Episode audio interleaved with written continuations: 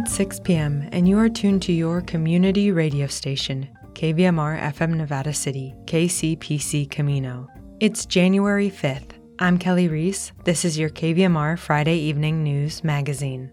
First up, we've got a look at your local news, which includes a 40-year-old Nevada County cold case. We'll take a look at your weekend weather report. The National Weather Service has issued a winter storm warning for the greater Lake Tahoe area. And much of our listening area may be seeing snow tomorrow, so stick around for details on the winter weather rolling in. Then, economist Gary Zimmerman joins Paul Emery for a look back at how the national economy fared in 2023 and what to expect in the new year in the latest Economic Report. And after the Economic Report, we stick with the world of finance. The turning of the new year gives many the opportunity to set goals and instill changes in their daily habits. In many cases, these form the identity of resolutions we set for the year ahead. Money Matter's host Marc Cuniberti drops by to share his commentary on this time-honored tradition, addressing the potential benefits of financial resolutions. And keep it tuned for the Friday News Magazine's finale with Molly Fisk. She closes our show with an essay that ricochets from Norse mythology to Oxford Languages' 2023 Word of the Year. That's all up ahead. Your Friday News Magazine starts now.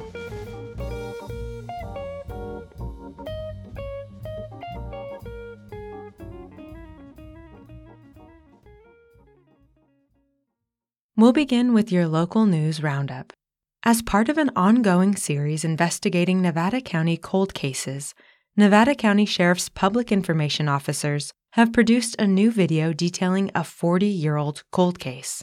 Nearly 4 decades ago, a young woman was strangled to death and discarded down an embankment near the Independence Trail in Nevada City.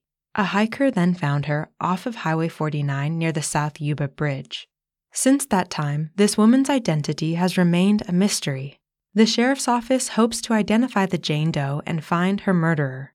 You can watch the cold case video, which shares insights into the victim's life, at the Nevada County Sheriff's Office YouTube channel. There you'll find additional information on what to do if you have details concerning the cold case. If a Christmas tree has taken up residence in your home, and the prospect of its proper removal is just another overwhelming task to deal with in the new year, know that Nevada County residents have options. First things first, ensure all decorations, lights, and flocking, aka that artificial snow or frosting, are off the tree. Then cut the tree up and place small sections in a green bin. Just be sure that lid fully closes. Option 2. Through February 4th, trees can be disposed of at the Rood Center in Nevada City. Place them in the drop box at the Cement Hill entrance. You can also take trees to the McCourtney Road Transfer Station off of Wolf Mountain Road in Grass Valley. And you have until January 14th to dispose of trees by taking them to the Lake Wildwood Wastewater Treatment Plant in Penn Valley or the Alta Sierra Fire Department on Tammy Way in Grass Valley. You can get more details about Christmas tree disposal by visiting nevadacounty.wm.com. Temperatures are set to dip as storms roll in this weekend, causing Nevada County to open emergency warming shelters in both western and eastern parts of the county. Here's KVMR News Director Claudio Mendoza with more. The National Weather Service is predicting cold weather this weekend, and in response, Nevada County will open 2 emergency warming shelters. Here on the west side, a shelter will open at 4:30 beginning Saturday night in Nevada City in the lower level of the Veterans Hall. That's at 415 North Pine Street. And on the eastern side of the county, the shelter will be open at 6 p.m. at its new location at the Joseph Government Center. That's at 10075 Levon Avenue in Truckee. The shelter in Nevada City is a collaboration between the county and Sierra Roots, and the one in Truckee is operating with support from North Tahoe Truckee Homeless Services, Placer County, Tahoe Forest Hospital, and the town of Truckee itself. If you or someone you know is experiencing a housing crisis, you can dial 211 or call 1-844-319-4119 for help with food, shelter, or other healthcare needs. You can also call Nevada County's home team at 530-470-2686. Now let's take a closer look at your weekend forecast from the National Weather Service. A cold weather system from the Gulf of Alaska moves in Saturday with widespread light valley rain, heavy mountain snow, and hazardous travel impacts. Drier weather returns Sunday and Monday, but prepare for unsettled weather conditions midweek. For those in Nevada City and Grass Valley, tonight increasing clouds with a low around 33 degrees.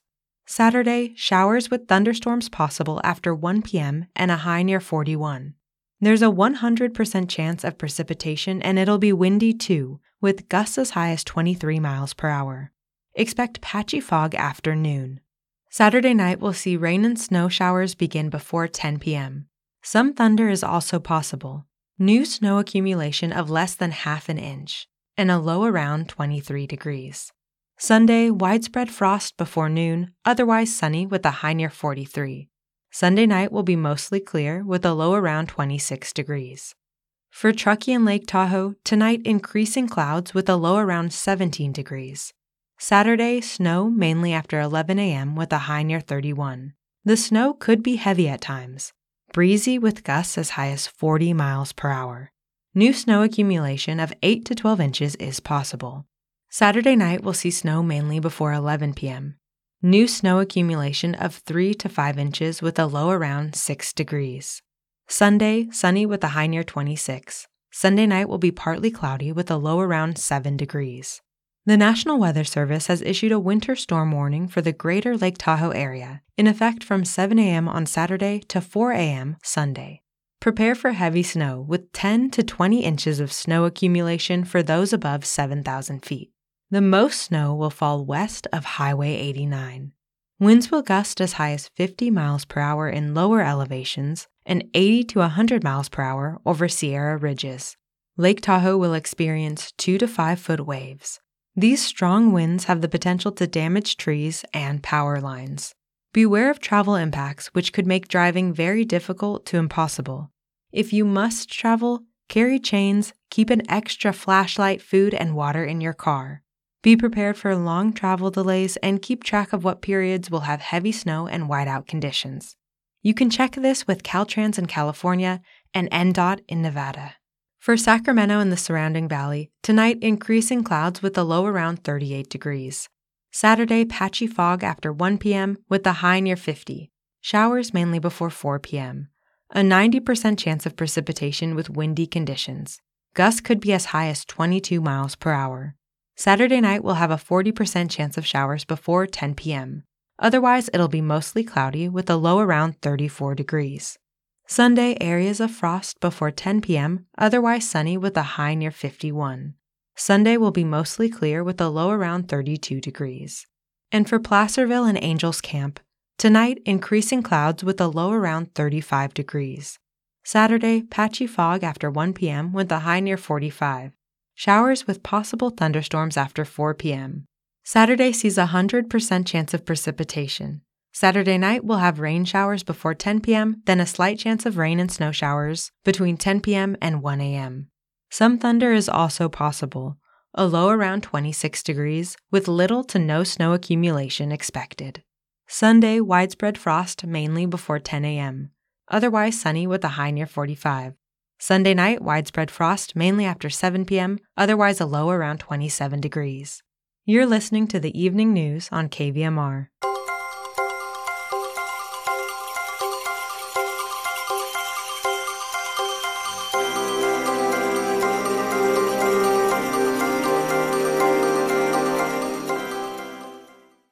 Up next, economist Gary Zimmerman joins Paul Emery for a look back at how the national economy fared in 2023 and what to expect in the new year in this latest edition of the Economic Report. Well, Gary, it's a new year, 2024. My goodness. Let's start with how you would describe how well the national economy performed in 2023, and then move on to what you expect the economy to do in 2024. Okay. Well, Paul, I think there is a lot of evidence and data that indicated that, 2023 turned out to be a much better year than most economists and forecasters were expecting a year ago. So, good place to start. Well, Gary, if I remember correctly, a lot of economic forecast a year ago for 2023 had the economy falling into a recession. What happened? Why was everybody so pessimistic last year? Well, you called that one right, Paul. There was a lot of concern that the Fed's interest rate increases designed to slow the economy and bring down inflation would overdo it and lead to a recession. And that wasn't an unreasonable perspective a year ago. When you add in also the uncertainty or risks about wars, energy prices, a catastrophic financial crisis if the Congress couldn't get its act together and forced the U.S. Treasury to default on trillions in national debt, and then you had the risks caused by a potential government shutdown. So there were lots of reasons, including, global slowdowns as well that, central banks don't have any control over. So there are lots of reasons a year ago to expect that the economy could fall into a recession in 2023. And, central banks typically are not able to slow inflation spikes like we saw following COVID and the supply chain issues, without causing a recession. So it was not unreasonable. Well, Gary, some leading economic indicators also were pointing towards a recession last year, and many, if not most, economists were skeptical about the ability of the economy to make a, quote, soft landing in 2023. What do you think of that? Well, yeah, Paul, several important economic indicators that typically show the likely onset of recession, like downturns in the stock market, a yield curve that's, downward sloping, meaning higher short-term interest rates are higher, typically do lead to a period where the economy is actually shrinking or producing less than it did in the prior year. And that's bad news for everybody. It means fewer jobs, higher rates of unemployment, less income, and, it shows up as GDP growth for the economy turning negative, whereas the economy actually shrinks. In comparison to that, over the long run or long term, the GDP averages close to 2% growth a year. So, that's a big difference. So there were reasons to be skeptical. Okay, Gary. So what do you think happened in 2023 that explains why, at least so far, we're seeing a soft landing for the economy for this year? What happened? Well, I think the Federal Reserve obviously raised short-term interest rates from near zero in 2022 to over 5.25% by March of 2023 to slow economic growth and to lower the inflation rate. That was an action that in the past usually led to a recession. So, in 2023, the Fed moved the economy a long way with this policy towards a soft landing with no recession. Gary, will those factors help the economy moving forward into our new year, 2024? Yes, I think so. The labor markets, which remained very robust in 2023, will, continue to help. They've sort of returned to more normal after COVID and the supply shortages and rising prices and the sharp spike in inflation, that reached around peak of around 9% a year. And that, that reduced the purchasing power for all of us. The good news in 2023 was that, new payroll jobs continued to increase at a rapid pace throughout the year. New jobs were, and we'll get a new number this week that probably is expected to be a sizable increase in jobs as well for December. But the new jobs were added as, people returned to work and employers filled jobs positions that were open. And, and that drove the unemployment rate to or below full employment in 2023. And so with jobs and income, consumers overall had money to spend despite the inflation, and they continued to buy both goods and services. And overall, wages began to keep up with the spike in inflation. So consumers generally had money to spend on both services and goods. Government spending was also generally helping the economy expand as well, despite the threats of a default on the national debt and, creating a government shutdown, both of them that could have severe disruptions to financial markets and the economy. So lots of things happened there. And for the most part, they turned out okay. So, Gary, will the strong job market and slowing inflation help the economy moving forward into our new year, 2024?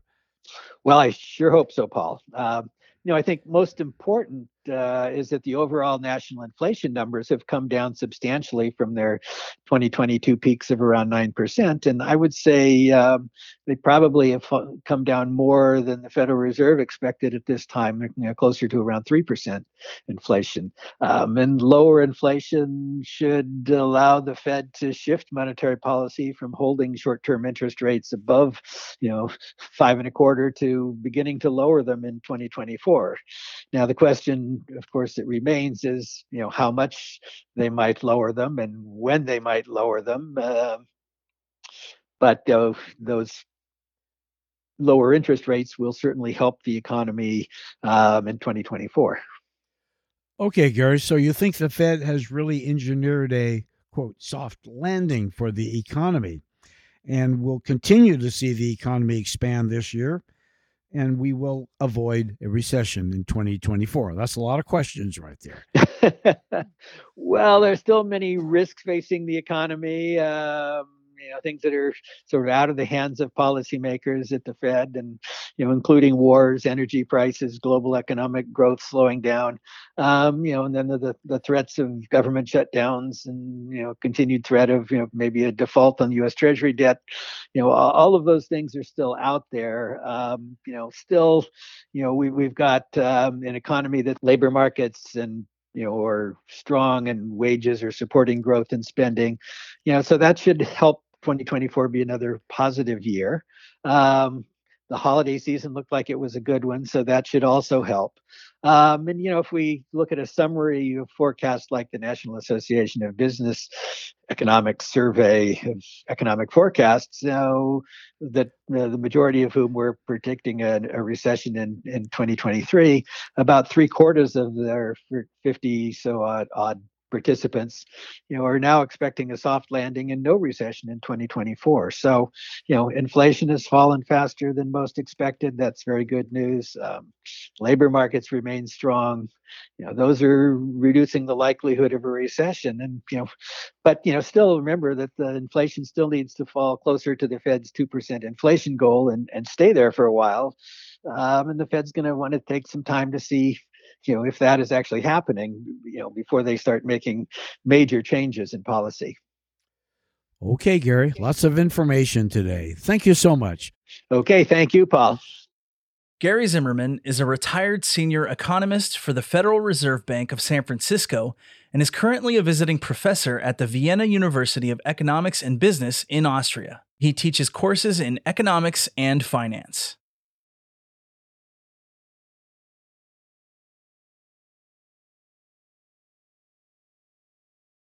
The turning of the new year gives many the opportunity to set goals and instill changes in their daily habits. In many cases, these form the identity of resolutions we set for the year ahead. Money Matters host Marc Cuniberti is here to share his commentary on this time-honored tradition, addressing the potential benefits of financial resolutions. That's up ahead.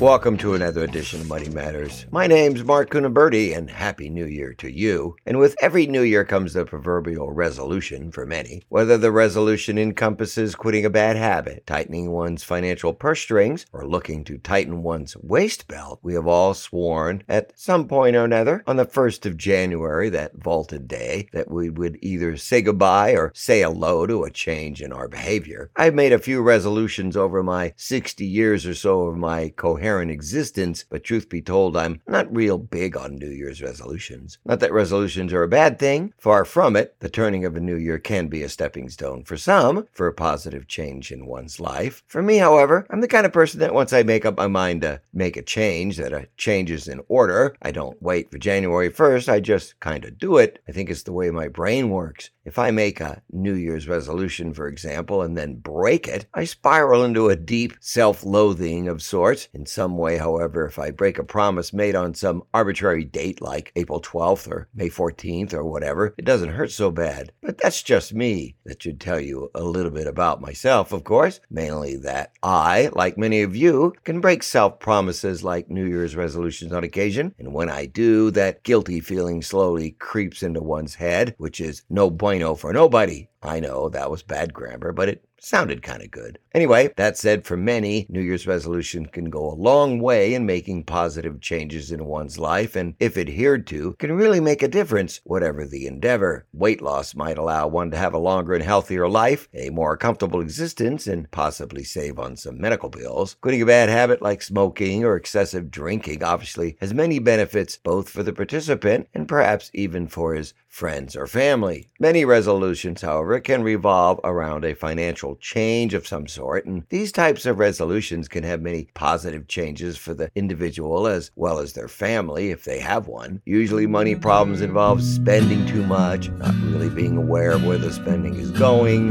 or not having enough money in the first place. Derivations around this area might include wanting to find new ways to make more money, whether it be working longer hours or working more efficiently, or even getting a new job or starting a new business. Whereas a resolution like losing some weight has the direct benefit of looking better and being healthier, improving one's finances can have multiple benefits, since a financial goal usually involves about making more or spending less or even saving a little more or starting a retirement account. Adhering to a resolution that involves money can better a person's life in many ways. If financial improvements are successful, it can improve one's self-esteem. It can allow more time to be spent doing things one enjoys, such as traveling or hobbies, maybe spending more time with loved ones, or something as simplistic as even being able to buy more stuff. In certain cases, however, accomplishing a financial goal could even mean just putting food on the table, or maybe putting more food on the table, since the number one cause of marriage problems centers around finances. And with the recent inflation biting into our finances even more, addressing financial challenges can save marriages, and no doubt, one could even go so far as to say, save lives. My wife and I, upon receiving a $750 PG&E bill months ago, staunchly made and kept to a kilowatt program to reduce our power consumption. Successfully reducing our cost by about 20%, we not only saved money, we helped save something far more grandiose, our planet, and doing that no doubt improved, albeit in a small way, the health of those we share the planet with. Now that's a resolution we could easily all get behind. In conclusion, the turning of the new year can give us new hope, a new outlook, and a reason to assess where we are and where we want to go. If the turning of the year gives some people a reason to make a change and helps them stick to it, all the better. My name's Marc Cuniberti, and I'm wishing a happy new year to all of you. And that does it for today's Money Matters. And remember, this newscast expresses my opinion only and may not represent the opinions of this media outlet, its staff, members, or underwriters, but probably does. I hold a BA in Economics with honors, 1979, and California Insurance License OL 34249, and was voted Best Financial Advisor in Nevada County in the year 2021. Our website is moneymanagementradio.com, our way of saying thank you for listening to your community radio station. Everything is free over there, of course, and I'm a Medicare agent approved in the state of California. My name's Marc Cuniberti. Thanks for listening.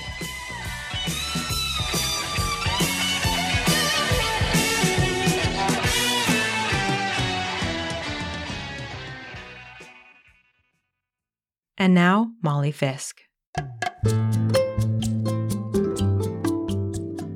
Molly Fisk, Observations from a Working Poet. Yesterday, I woke up full of sadness for no apparent reason, and today I woke thinking about the word adept. I rarely remember dreaming, so waking with a thought feels like a little surprise every morning.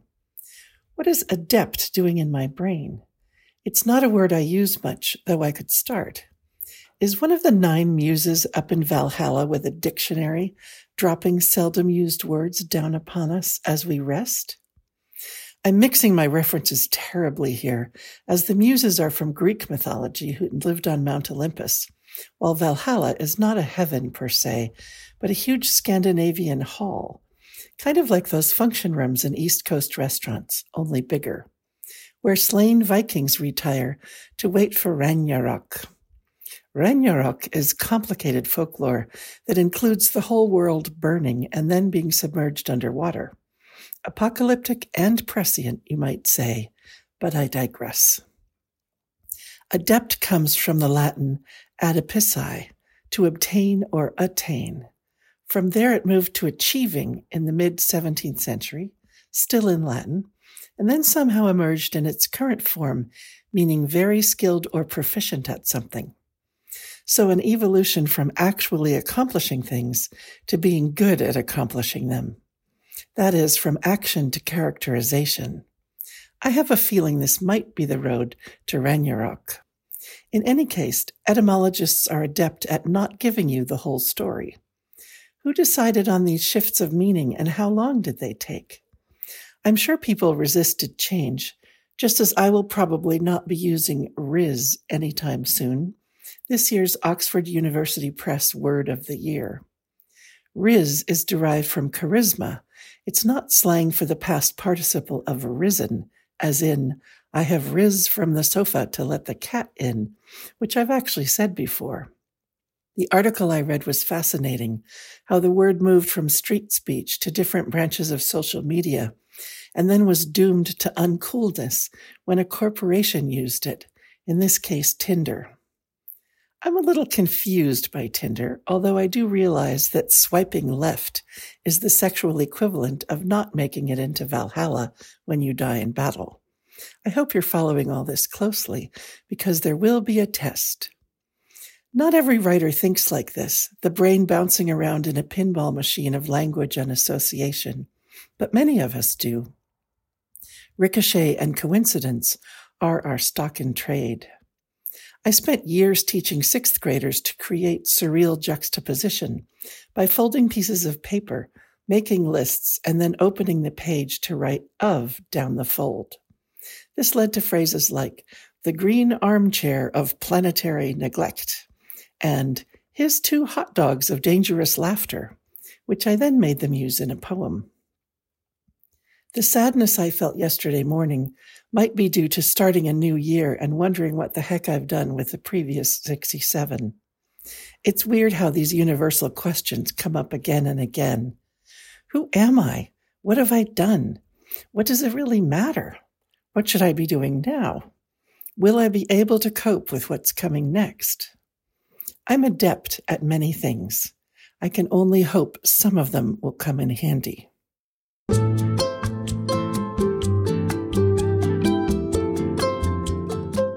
Award-winning poet Molly Fisk writes, coaches, and teaches writing in California's Sierra Nevada foothills. You can reach her at mollyfisk.com. This program is produced at the studios of KVMR-FM, Nevada City, California. Funding is provided by Harmony Books of Downtown Nevada City and KVMR with support from the Corporation for Public Broadcasting.